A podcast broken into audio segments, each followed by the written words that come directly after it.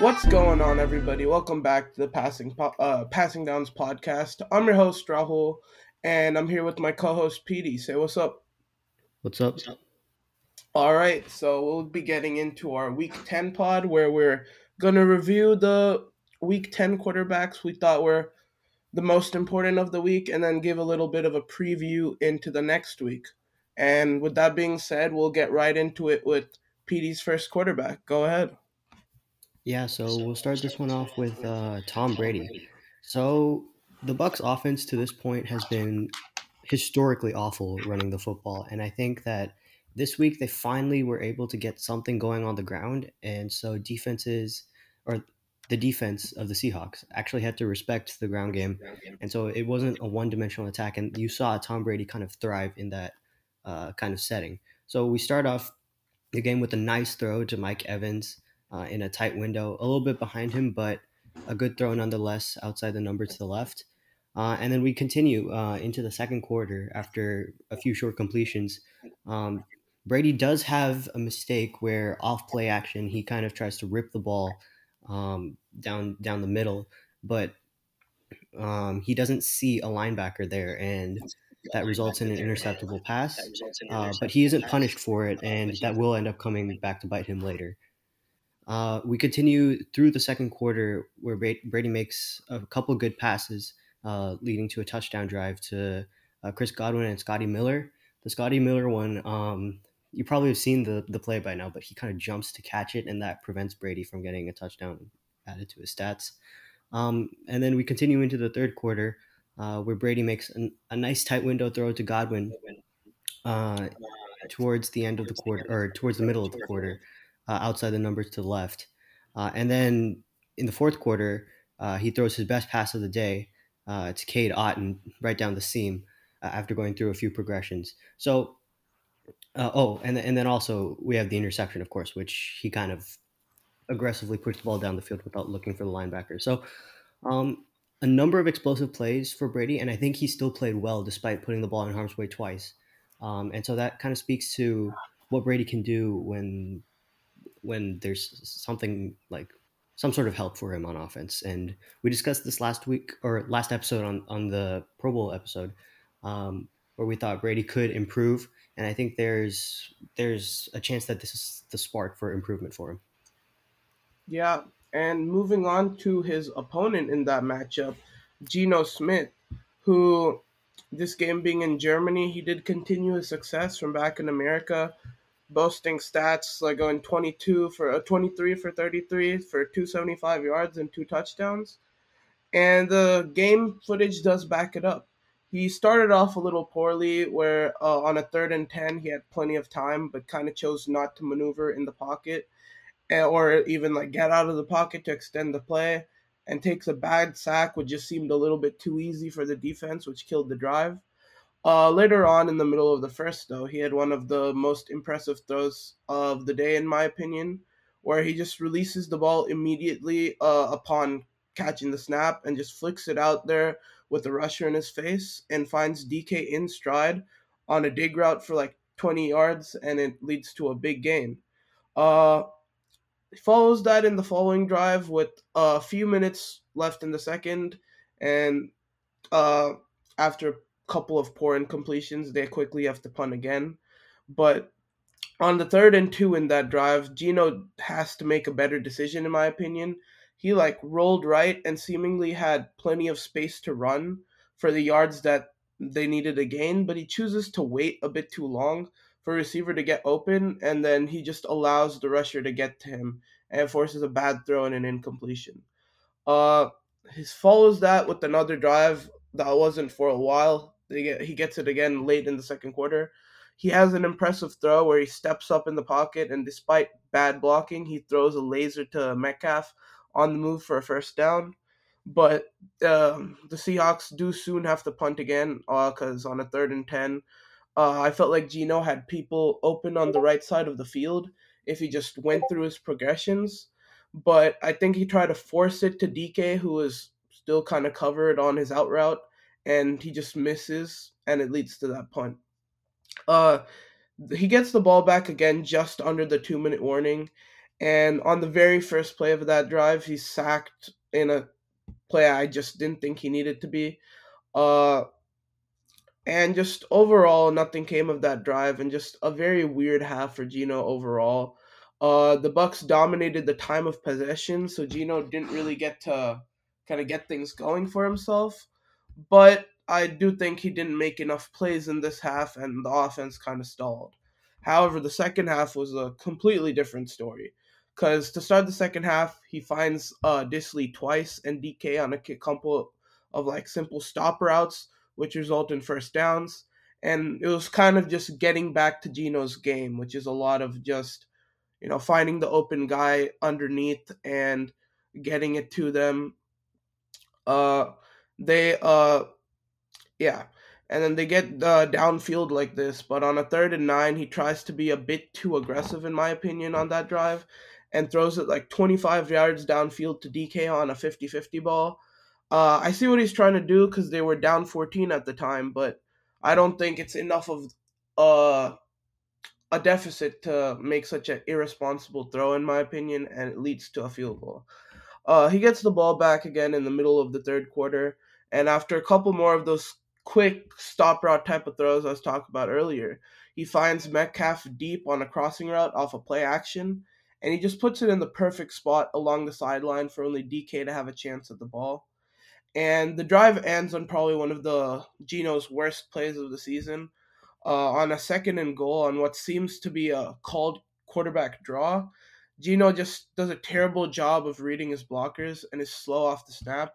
And it looks kind of like he gets stuck trying to find a lane in between his offensive linemen. And then he makes the mistake of like going east and west instead of just north up the field and is he's met by a linebacker a couple of yards behind the line of scrimmage and ends up fumbling it and hands pretty much hands it straight to a Bucs defensive line and uh, definitely not one of his best moments there. Uh, but he gets the ball back again early in the fourth, down 18 at this point, and the Seahawks get down the field pretty quick off a screen to Kenneth Walker, which just burst for a big play. And he ends this drive with one of his best plays of the day, in my opinion uh, from like the Bucs 21. He uh, scans the field and doesn't seem to have any of his first few reads. But even with pressure in his face, he moves up in the pocket and while uh, on the run, delivers a strike to the end zone over the middle to Lockett for a touchdown. Uh, a pretty accurate throw and puts it only where Lockett can go up and get it. Really. Uh, after the Seahawks defense gets the interception, Geno gets the ball in like good field position in the middle of the fourth.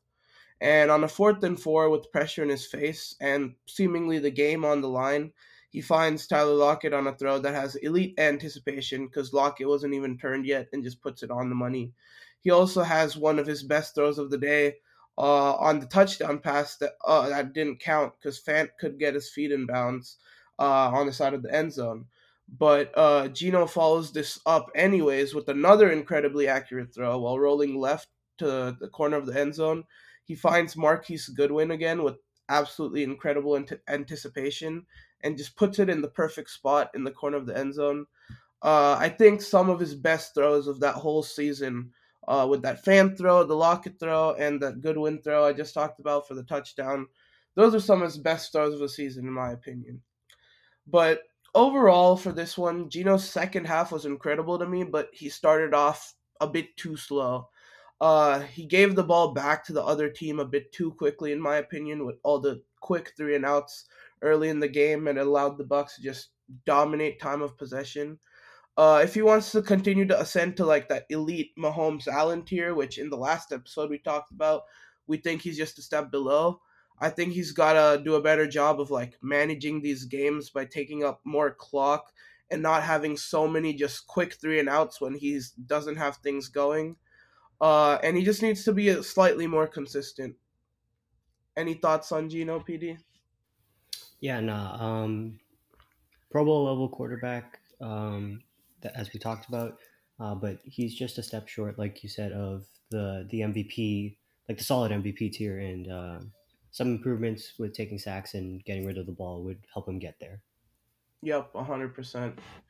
And moving on from that game to another quarterback who I felt what has been improving this year as of late is Trevor Lawrence. And after a bit of a downturn from his early in, in the year rise we saw from his rookie year, uh, it seems like Lawrence is starting to find himself again.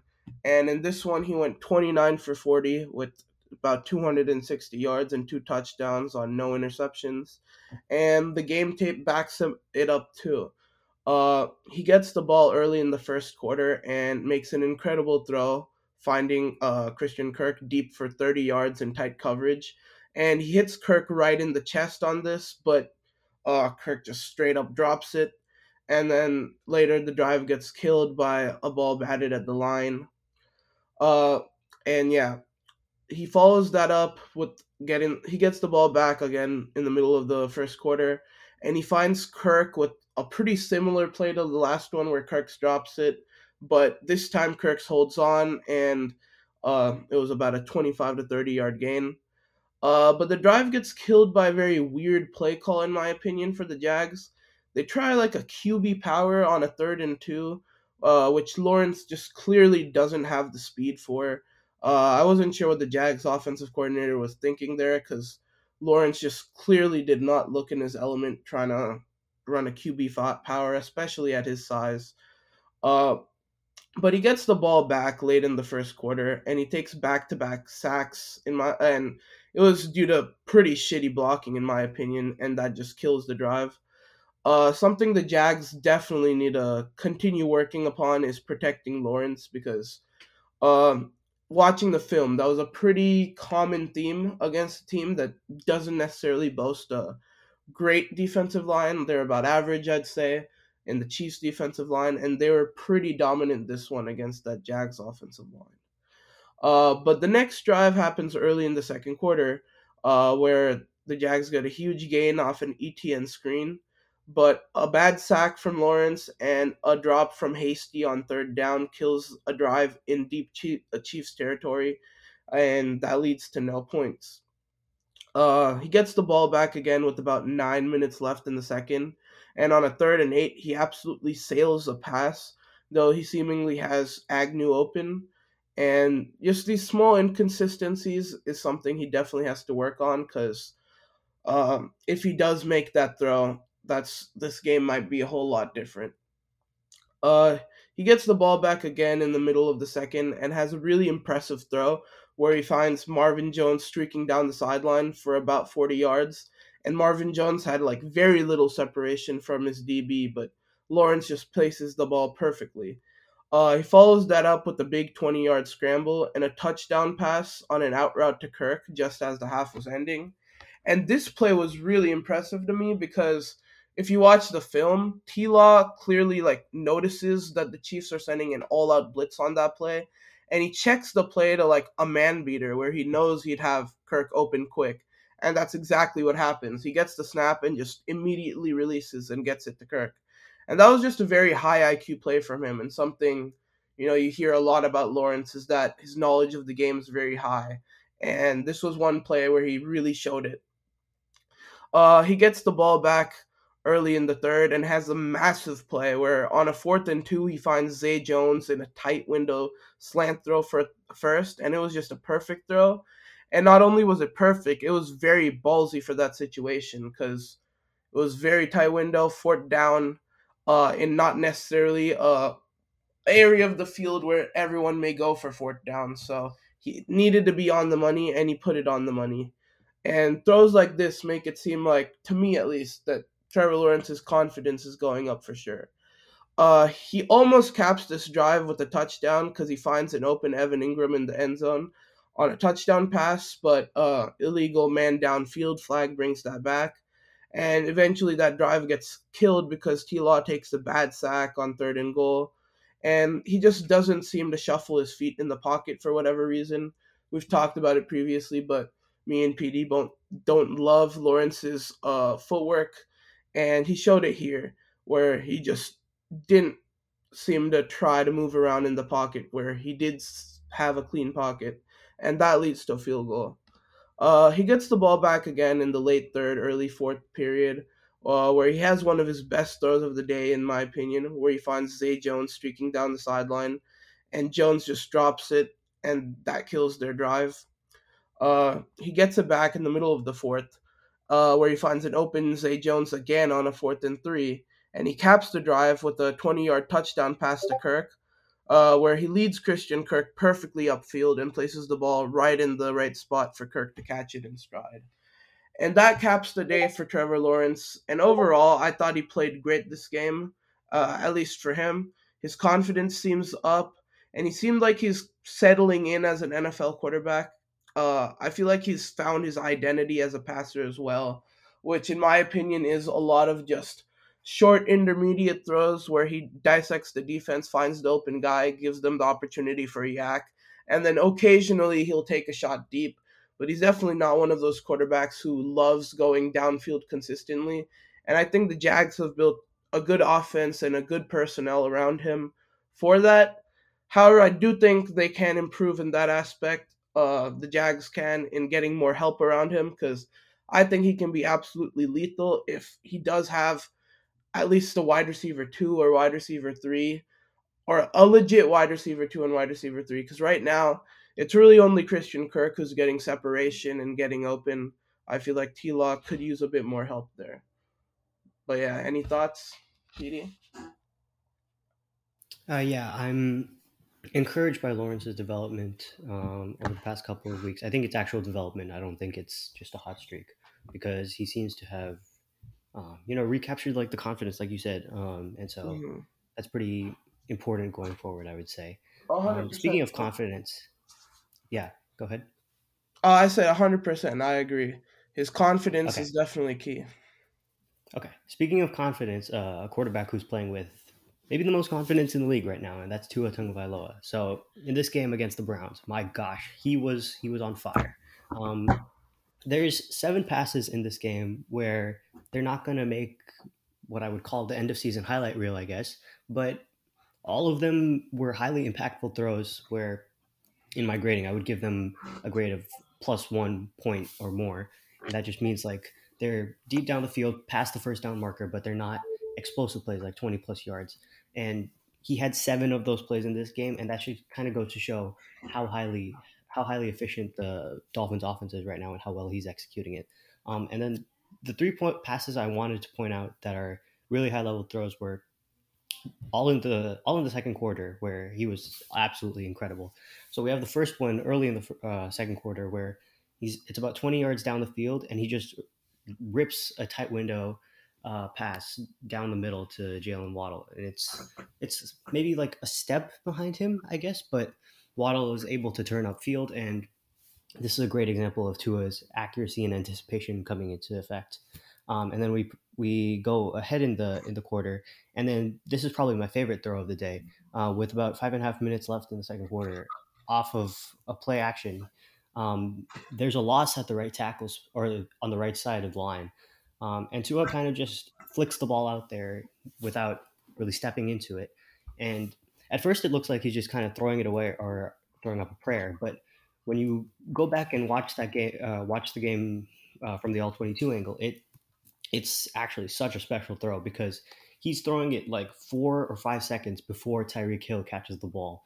Um, maybe a couple full seconds before he's out of his break. Um, Tyreek Hill is running like this deep out route, and he's around the 42 yard line. He goes all the way up to the 35 yard line, then comes back to the ball at around the 38 yard line. So Tua basically throws the ball maybe 11 yards before he gets gets the ball, and that's not even counting the turn that he makes. So that throw is amazing.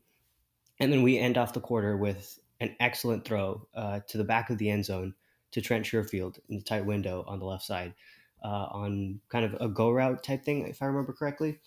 And he just puts it on the money, gives Trent Sherfield a chance to come down inbounds and and um, doesn't let the defender make a play on the ball. So another great game for Tua. Um, looking forward to seeing him continue this in the coming weeks because I really think that he can push for the MVP if he keeps this level of play up. Yeah, hundred percent. Tua, ever since he's come back from injury, Tua's looked absolutely incredible. And if he keeps this up, I think the Dolphins are going to be very lethal. And he definitely doesn't seem any seem to show any signs of slowing down. So props to him for sure. And as you're talking about the MVP, uh, and potential MVPs. Another person who's up there in uh, being potentially MVP right now is Josh Allen, who I'll move on to next. And before I start on Allen, uh, I gotta acknowledge that this game between the Vikings and Bills was absolutely incredible. One of the games of the year, and if I was missed this one, I'd be absolutely mad because this this game was probably contender for game of the year. And Allen's stats for this one look a bit up and down. He was 29 for 33, oh, 43, sorry, with 330 yards and a touchdown, but he does have two picks. However, I don't think his game was necessarily as up and down as the stats may suggest. Uh, he does start with almost a tragic start where he almost throws a pick right away on his very first throw to a Vikings defender. Uh, he he's kind of lucky. Throws the ball so hard that the ball was dropped, but he almost starts off terrible. However, the next drive he gets the ball in the middle of the first, and the Bills quickly get inside the Vikings five off a huge return and a big run from Devin Singletary, uh, who ends up running it in for a touchdown. Nothing really from Allen here, but just showing how explosive that Bills overall team is, I guess. But the next he gets the ball again, middle of the first, and Allen makes an incredible throw, finding Gabe, Gabe Davis open for a big 25 to 30 yard gain. And then also while rolling right, he does find another open Diggs for another 20 yards. Back to back good throws from him there. And then he follows that with an incredible third and 11 run where he makes an extra effort and pushes forward for like three yards, even though he's kind of wrapped up by two defenders about nine, ten yards in and just pushes forward, even though he was swallowed up already. Uh, he follows that with another drive early in the second where the Bills get the ball inside the Vikings 30 due to a big uh, interception return. And all, Allen almost has another disaster, even though this time it wasn't really his fault but the ball gets tipped at the line and tipped again in almost another pick, and that causes the drive to end in, end in a field goal. Uh, he gets the ball back again around the middle of the second quarter, and he makes a very good play deep in his own territory where he f- gets away from two defensive linemen, rolls right, and finds Isaiah McKenzie for a first on third and two.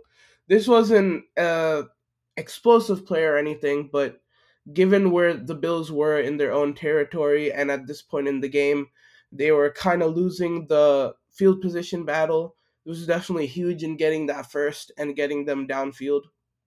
Uh, after another catch from Knox and a good uh, Allen run, Devin Singletary does end up fumbling and killing that drive. Uh, Allen does get the ball back again, though, with about little under two minutes left in the half, and he gets away from what seems to be like two sacks and just has a sudden burst of speed and just runs upfield for like 30 yards in one of the fastest I've ever seen Josh Allen. It was almost like he got a speed boost running out of the pocket there. And he follows that with a completion to Diggs and then Davis for another 15 yards each. And he caps it on one of his best throws of the day, in my opinion, to Gabe Davis, where he finds him in the front corner of the end zone and places the ball in the perfect spot where really only Gabe Davis could have got it. He made like uh, what should have been a 50-50 ball, like a 75-25 ball in favor of Davis. Uh, he the next relevant drive for him comes late in the third quarter where he finds uh, Dawson Knox open and gives him a good opportunity for uh, YAC yards. And Knox picks up like 30 but the Bills end up getting stuffed on a third and two and just pick up another field goal. Uh, Allen gets the ball back again late in the third, like or early in the fourth, and on a third and fifteen, he has another incredible play where he rolls right and just throws a dart to Diggs for a first. But uh, the most notable part of that play was the th- throw was a bit high, and Diggs kind of just goes up and makes an incredible one-handed catch I'm pretty sure all of you guys have seen at this point the one of the best catches of the ever that happened this game was Justin Jefferson's catch. But I think if that didn't happen, this Diggs catch would get talked about a lot more because his catch was also pretty incredible. And Allen does a very similar thing once again on the next set of downs, where on a third and 16, he like brushes off a sack, avoids another sack, uh, runs, rolls right, and makes on the run a perfect accuracy throw with amazing touch to Gabe Davis, where he just drops it in between three defenders in the area, and they get like a 30 yard gain. This was, in my opinion, one of his best throws of the day, and probably one of his biggest highlight plays of the day as well. Uh, he ends this drive though with probably one of his worst plays of the day because on a fourth and two, I felt like he tried to do a bit too much, and he was rolling right again, and he just throws a pick right to Patrick Peterson, and honestly wasn't even sure who he was trying to go to here. And it's plays like these where me and PD were talking about in the last podcast with our Pro Bowl voting, which uh puts Allen slightly below because he does have these inconsistencies where he'll make a play like this where it's just absolutely boneheaded. And we'll see another one later in the game, which I'll talk about. But Allen gets the ball back late in the fourth quarter with about 3:30 to go and a chance to kind of put the game away. And he makes an um, incredible throw to Diggs uh, down the sideline, but he just drops it, and that was a huge drop from Diggs, but great throw from Allen still, and that's something that won't go on the stat sheet. Uh, after a long Vikings drive, which was unsuccessful, and they kind of get stuffed at the inch yard line, the Bills get the ball back at the inch yard line, and Allen makes another, I guess, mistake you could say, where he just fumbles the ball immediately. Uh, they're trying to get away from the end zone, and he just pretty much drops it and gives the Vikings defense a touchdown and gives them the lead.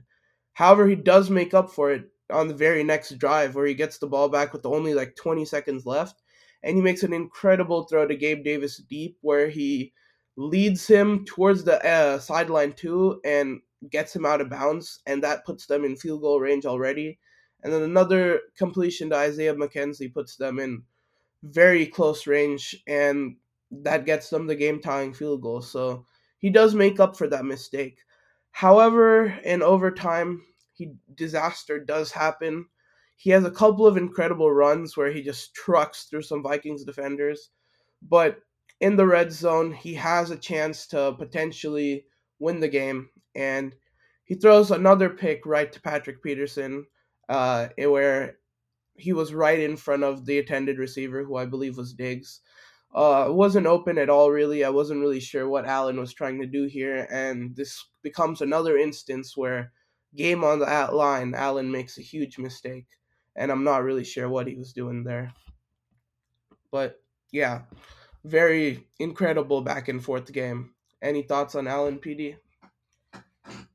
Yeah, I mean, you touched on everything that I wanted to say. I mean, I still think that the narrative on Allen is just too far gone. Like, I mean, you talked about the play to Diggs where he dropped it. If that's completed, do we have a different story? I think we do. Like, mm-hmm. um, so many explosive plays that he generates. I think it more than makes up for what he does. He's he's playing average football right now, despite throwing what like six interceptable passes in the past couple of weeks. So, I mean, yeah, just a great player. Uh, I think he'll bounce back in, in the coming weeks.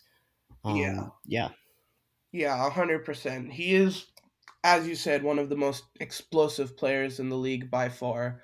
But if he can get those mistakes down, he would be he would definitely reach another tier. And I don't know if it's possible because it's kind of in the nature of his game, but it's it's definitely costing the Bills a lot. We've seen pretty much all of their losses, so definitely something he needs to cut down on. And moving on from that incredible game to another crazy close game, not necessarily as good of a game, but still a good one nonetheless between the Lions and the Bears. And I'm looking at probably the breakout star of that game with Justin Fields, who uh, really showed out in this one and was spectacular. It's probably the best way to describe it. Uh, he did went 12 for 20, had 167 uh, yards and two touchdowns passing, and he had another 147 yards rushing and two rushing touchdowns. He pretty much put up a running back stat line there, and that was incredibly impressive. And uh, if you guys play fantasy football, you guys have probably seen he's been an absolute fantasy demon. So, uh, incredible, incredible rushing from him for sure. And the first drive, you get started off with that right off the bat, where the Bears come out in a read option where Fields keeps the ball and blasts past his defenders on the edge and bursts downfield for like 30 yards. And he makes these runs against elite def- defenders and elite athletes look just too easy. Uh, he has another couple short runs on that drive that bring them to the end zone, and he does put the ball in harm's way on this drive.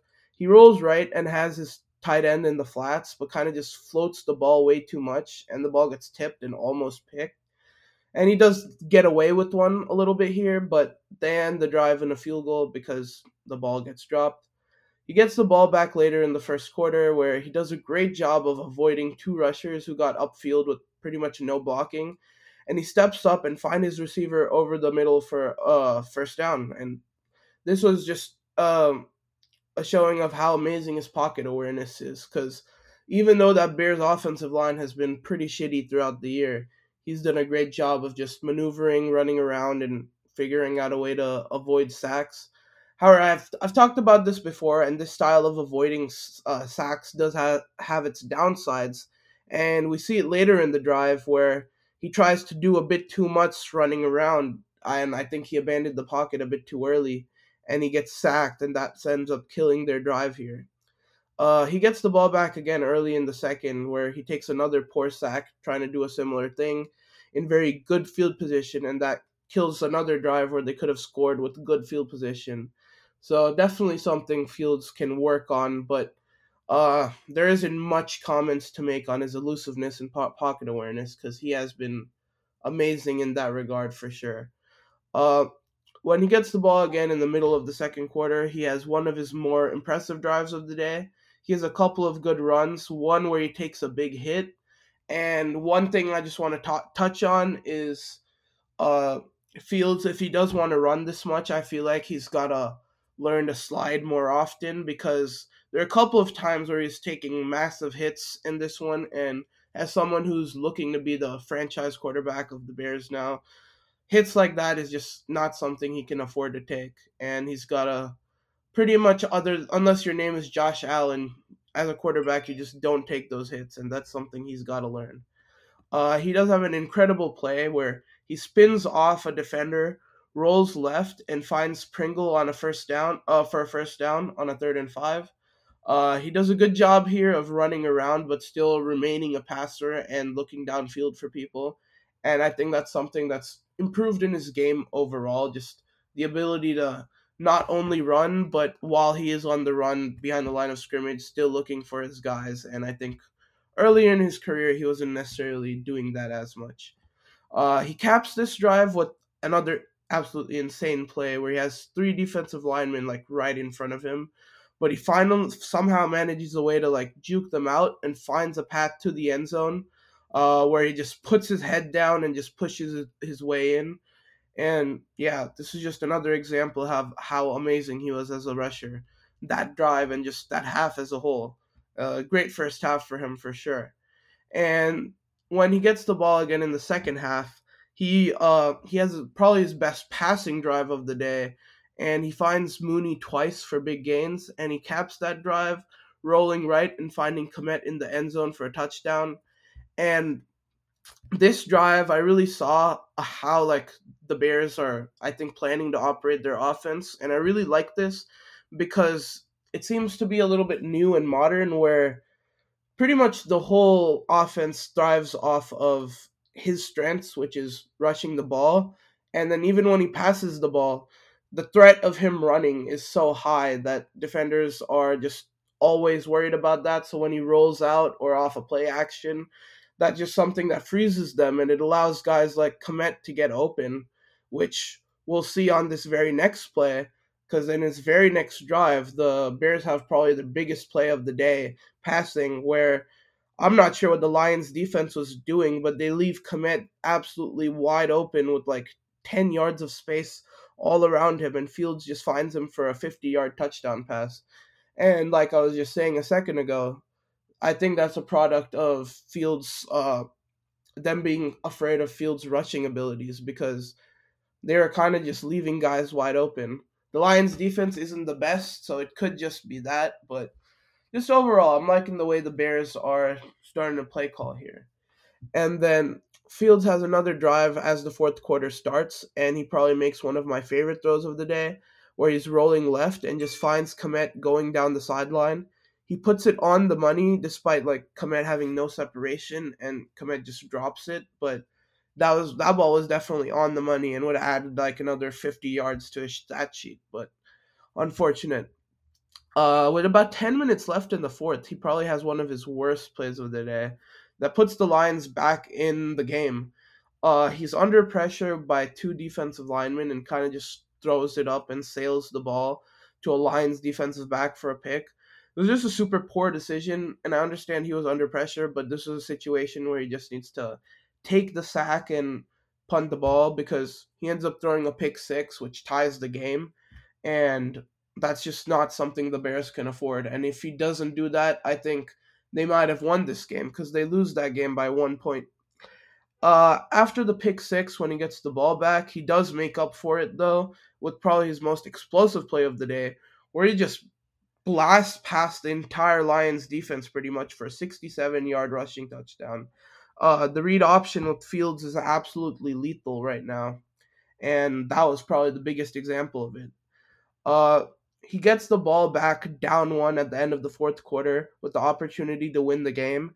And he almost throws another pick trying to find Claypool down the sideline, and he just underthrew it, and Okudah just happens to drop it. He also takes a couple of bad sacks, just trying to do too much running around. And he does have one play where he makes like two absolutely insane broken tackles and gets brought down by the third guy and you guys have probably seen that play circulating around uh, Twitter or whatnot.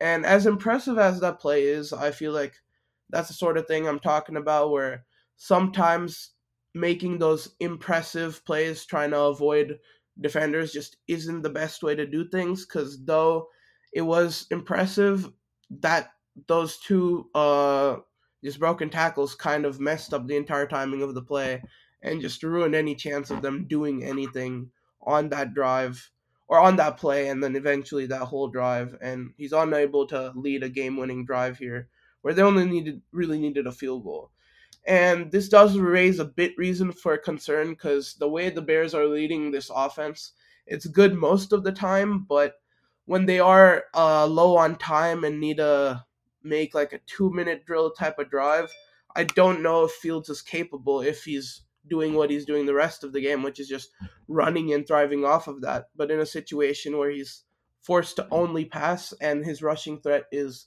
just not there at all, the Bears need to figure out a way to still capitalize on field strengths because I don't think he's a quarterback who's unable to beat you by the throw alone, but that's something that the Bears have not explored. And overall, I just love the Bears' new look offense and the way they're utilizing Fields right now. And even though there are some reasons for concerns, like I said about the end of the game, potential injury risk, and uh, just overall, just at times, him not looking shaky as a passer because of how much he's running. But I think overall, there's a lot more positives than negatives in this new style of offense they're trying. And I'm just interested to see how it looks moving forward. Yeah, agreed with what you said about um, their offensive architecture. It looks a lot better than it did at the beginning of the season. Uh, speaking of looking a lot better than it did at the beginning of the season, we have Aaron Rodgers. Um, and in week 10 against the Cowboys, he was pretty good. Um, we start off the game with two incompletions to, uh, what is it, Christian Watson. Um, and he drops both of them. So that's, that's a great way to start. Um, but as we move into the second quarter, um, after a couple of short completions, we do have a really poor play from Rodgers where uh, he has one hand on the ball um, throughout the whole play and he gets sacked, fumbles the ball deep into the Packers' own territory on third down, and that gives the Cowboys a great chance to score um, and capitalize on that error. And he almost immediately makes up for it uh, a few minutes later by throwing an absolute dime deep down the field, 41 yards down the field to Christian Watson, uh, who breaks a tackle and scores. So quickly making up for a horrible mistake with an explosive play. Uh, as we move into the third quarter, uh, we have an amazing throw to Sammy Watkins on the outside, where it's supposed to be like a back shoulder go, but Sammy Watkins doesn't really like adjust to the ball or get separation, and Rodgers just fits it in anyway with like a foot of space. So that's just the incredible tight window accuracy that we know and love from Aaron Rodgers. Um, and then we finish out the quarter with another great throw to Sammy Watkins in a tight window. Um, then we move to the fourth quarter, um, and there is a great throw by Rodgers again to Christian Watson. He's open deep down the field on a f- critical fourth down, and he hits him in stride for a touchdown. Um, we move through the through the end of the fourth quarter and into overtime, um, and we're moving qu- pretty quickly here. Um, I recognize because the volume of plays that they run uh, wasn't very good um, for Rodgers. They ran, I think it was 20 pass attempts and like 26 dropbacks overall for the Packers. So not very many plays for Rodgers to add value, but he was highly efficient in this game.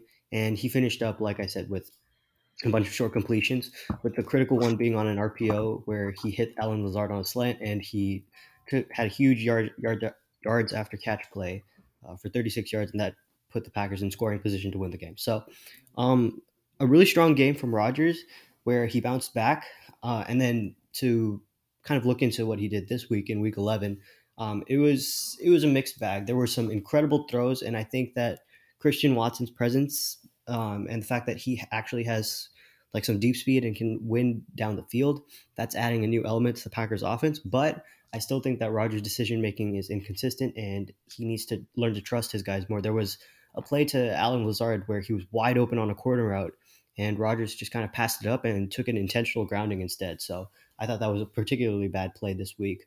And yeah, if Rodgers wants to continue to play at a high level, he needs to improve on things like that. Uh, anything that you want to add before I move on?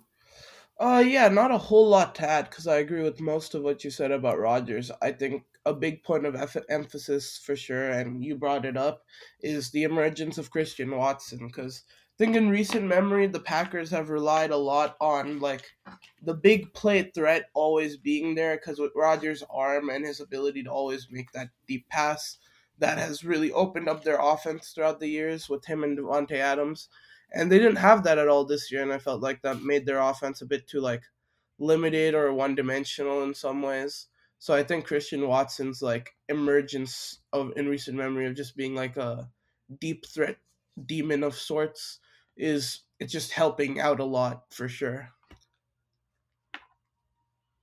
uh, yeah, agreed with what you said there. Uh, moving on to the final review of the week of this week for us, we have Jalen Hurts and man, I was not impressed with Jalen Hurts' first half. Um, there was a bunch of throws where it was kind of off target, uh, forcing receivers to make adjustment that they really didn't need to, and the interception that he threw to Brown. I don't, I don't think it was a terrible decision, but he did underestimate the speed of Darrick Forrest and his ability to turn and make a play on that ball. So kind of an error there.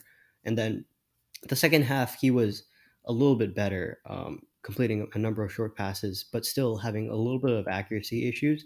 He did throw one nice pass to Quez Watkins on a critical third down and had a great, great throw uh, again to Quez Watkins deep down the field, but Quez Watkins fumbled that throw away, and you know that kind of killed the drive there. So, um, I, oh, I also wanted to touch on the the sack that he took late in the game, and I thought that was kind of emblematic of what we were saying, you know, uh, during the Pro Bowl episode, where his his ability to sense pressure in the pocket and react accordingly has been like improved from last year, but in the last few, weeks it's been on the decline. And so that was an area that was a time when it showed up uh, for everyone to see, and I didn't think it was very pretty. Um, and then we finished up the game with like a hail mary type attempt to to kind of give it well, one last shot. So um, not the greatest game for Hurts here. I, I don't think he played poor, but it was just kind of mediocre. Anything you want to add there? Yeah, I agree with pretty much everything you said about Hurt. This is Hurts. Sorry, this was uh, definitely his poorest performance of the year, in my opinion. And a lot of the things we touched on in that last episode showed up a lot in this one for sure. But more of an overall thing about the Eagles, I think a lot of people we're thinking that the Eagles might be frauds, and we're kind of waiting for this opportunity to happen for them to lose lose that unbeaten uh, streak and just to see what happens moving forward. So I'm interested to see how they respond because these next few weeks, seeing how they come back from a loss is going to be key. I still think their schedule's super easy, so they shouldn't face too many challenges. But I think this game kind of showed the blueprint on how to beat the Eagles, and honestly, it didn't take a whole lot from the Commanders to do so, anyways. And I think when the Eagles face better competition, it's going to be interesting to see how they hold up for sure. But Yep. with that Hurts review, I think that wraps up all our reviews for the week. And I think I say we jump straight into the previews of week 11 uh, with Zach Wilson and PD. Yeah, I mean, this is this is not going to be much of a preview. I don't really have many things to say about Zach Wilson anymore. I mean, like, um, I saw a stat the other day where it said that Zach Wilson this year has a 1.5 QBR under pressure, which is like th- that translates to how, how what percentage of the time you would expect to win with that level of play. That's one and a half percent of the time. So That is that that is like historically bad under pressure. And so, I mean, the pressure the Patriots can generate pressure at like the third best le- third best rate in the league. And so, I would expect to see more of what Wilson struggled with, like running around, bailing from clean pockets even when there isn't pressure, um, throwing passes into coverage. I mean, there's a lot of avenues for things to go wrong. The the way that I think that this um, can be fixed is for them to run like an RPO heavy offense like they did against the Bills, where they just get the ball out of his hands as fast as possible. Just say, please, Zach, don't mess anything up. So, I mean, that's kind of the way that they have to play at this point. Uh, I'm not looking forward to watching much of Zach Wilson this week. Yeah, but before we move on from Zach Wilson, one question I want to pose. Do you think there's still hope for him to turn things around realistically? Or do you think it's over for Zach Wilson? realistically is uh, the key word there. I don't Yeah, think it's. realistically. I mean, it's it's so low chance at this point. I would say like one to two percent chance that he still lives up to the expectations that I personally set for him coming Mhm. out of the draft. So yeah, I don't, I don't think it's very likely at all. Yeah, because if I Um, remember correctly, you had Zach Wilson even over like Trevor Lawrence at the time of the draft. You were very no, it's uh, yeah, it was it was the same bucket, but I don't think I have him. I have them like one two points separate. It's it is the same bucket, huh. but I don't think I have him first. I Um, see. I see. Yeah. Speaking of first, uh, first overall pick, Matthew Stafford. Um, Matthew Stafford this week going up against the Saints, who have a bunch of pass rushers who can win against the decrepit Rams O line. So I am not expecting anything good from Matthew Stafford this week either. Um, he's been under a ton of pressure, and as his mobility has declined, and he's not really ever been the fastest guy in the world, but this year it's really showing up uh, with the amount of pressure that he's facing. I would expect like a three plus sack game for the Saints, and I don't and without Cooper Kupp, I really don't think he has many options to throw to. So very low expectations for Stafford this week. Um, wouldn't be surprised if this was an awful game for him. Yeah, I would agree with pretty much everything you said. I've been pretty much the biggest promote proponent of saying that Stafford has been a Cooper Kupp merchant last year, and think especially this year. I think without Cooper Kupp, I don't know what the Rams can do. Like realistically, if they had like at least some decent weapons outside of Cooper Kupp, maybe could have made something work. But I think that chemistry that Stafford and Kupp have have been carrying them to this point and like all their success last year. And without that, it's not looking good for them at all. So I'd agree that this won't be a great performance, for, or probably not going to be a great performance from him.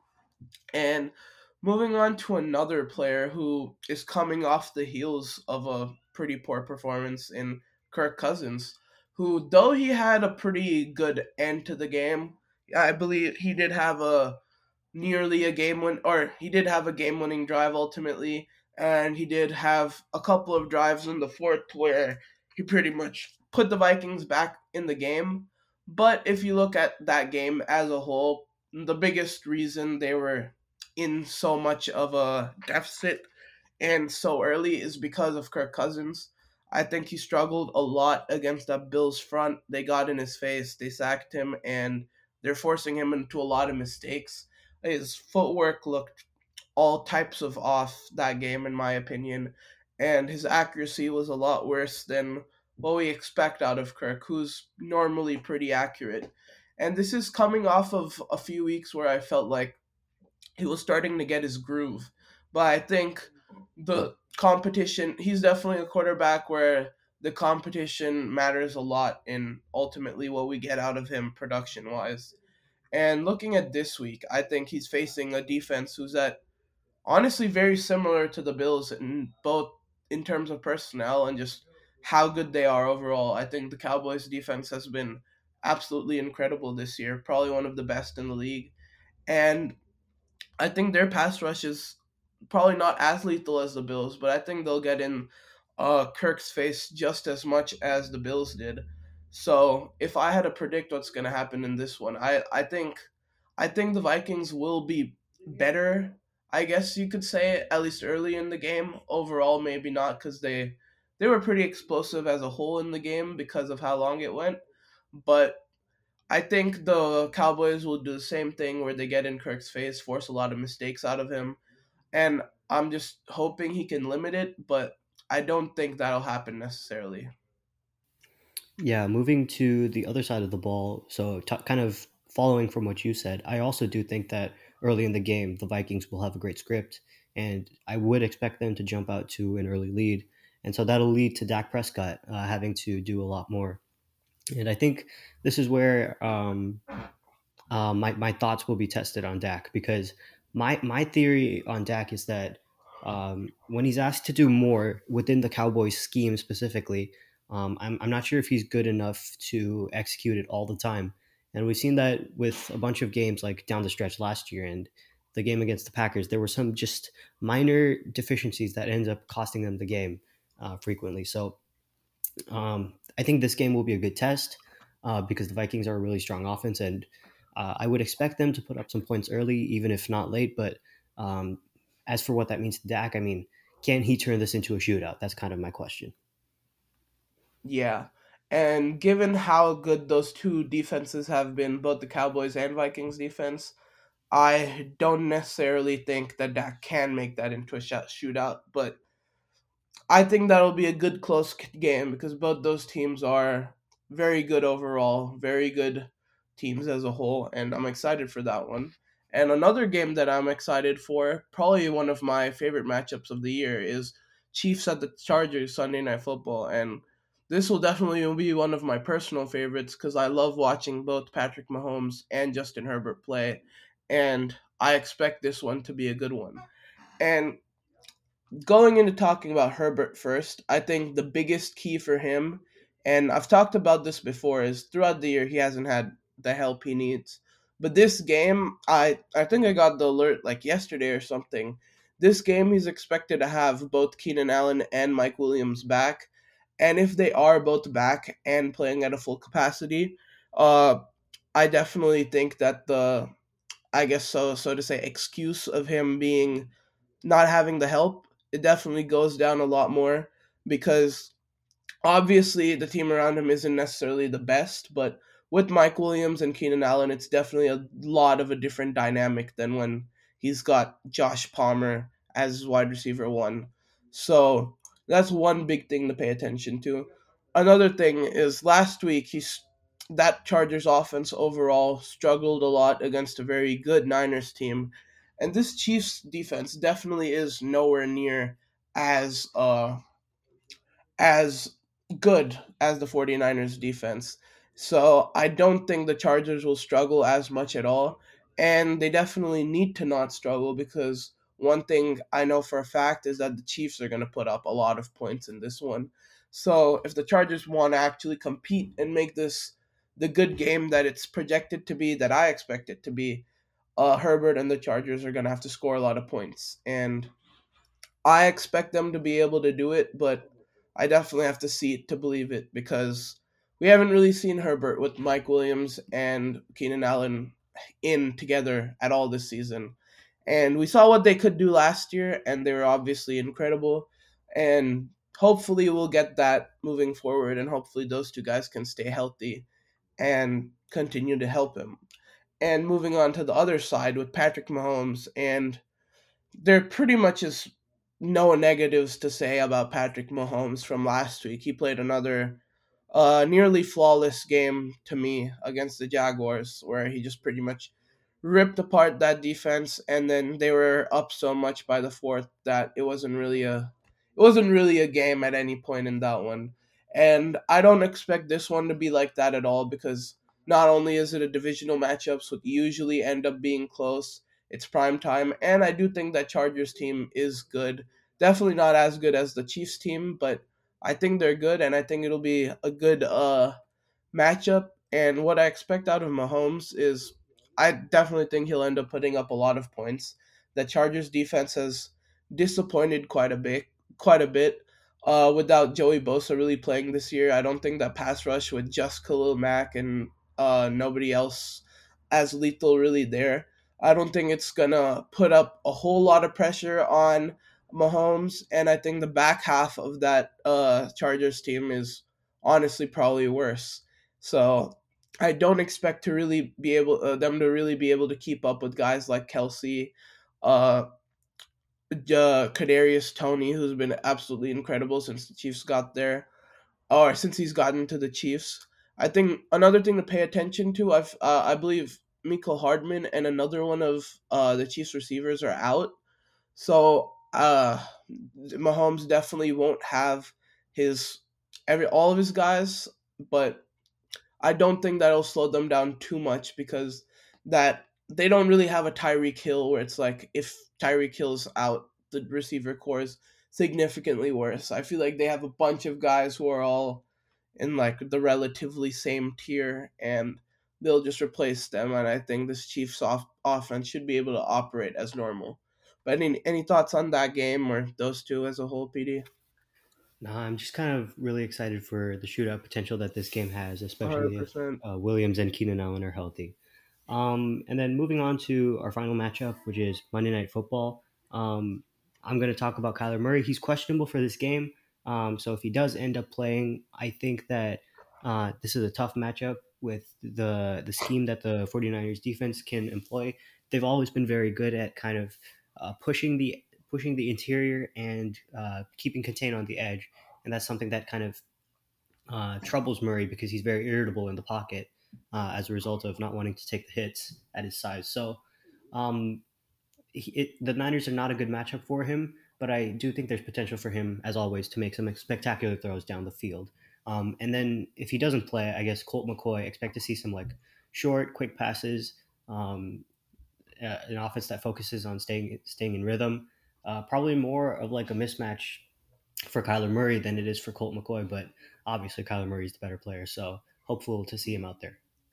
Yeah, and a little thing I want to touch on with the Cardinals. Last year, as a Niners fan, I did see us go up against Colt McCoy, and I'm not really sure what happened to us that game, because obviously that Niners team was good. It went to the NFC Championship game, but we went up against Colt McCoy's Cardinals and got absolutely smoked out of the water.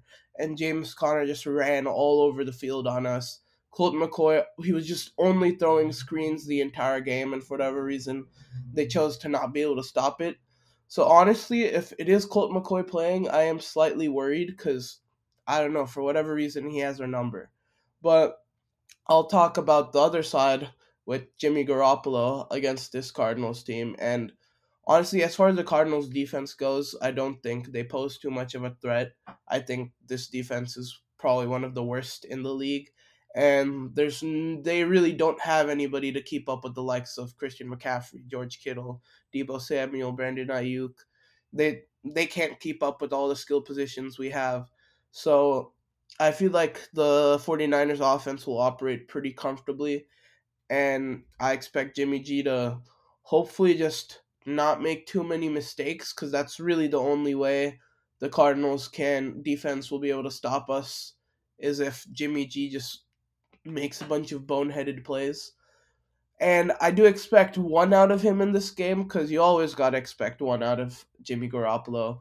But outside of that, I feel like he'll be able to be the engine of this offense and kind of just let all of those guys I mentioned cook I feel like throughout this year he's been like he's been weird because he has he's definitely made a lot less mistakes than he's had in the past, but he's also had way less explosive plays than he's had in the past. And it's probably because Deebo Samuel just hasn't been as good as he has been in last year, and he was creating a lot of those explosive plays for JB. And since he hasn't been doing it, we don't have those explosive plays happening. But I also think Jimmy's just Jimmy's just been an overall mid this year. He hasn't been bad, but and that's why this 49ers team has been relatively successful, but he definitely hasn't been like overly impressive either. And I I expect it to be more of the same against the Cardinals. All right. Uh, so that'll wrap up our week 11 previews. Make sure to like, leave a rating, uh, subscribe on whatever platform you're on, leave a comment. Yep, yep. Saying that our, you enjoy our podcast. Uh, that'll be all from me. Padhi, say your last words, and then we're up. Yeah, I second that. Everyone support, please. And there's a lot of good matchups coming up this week. So, yeah, just excited for another good week of football. All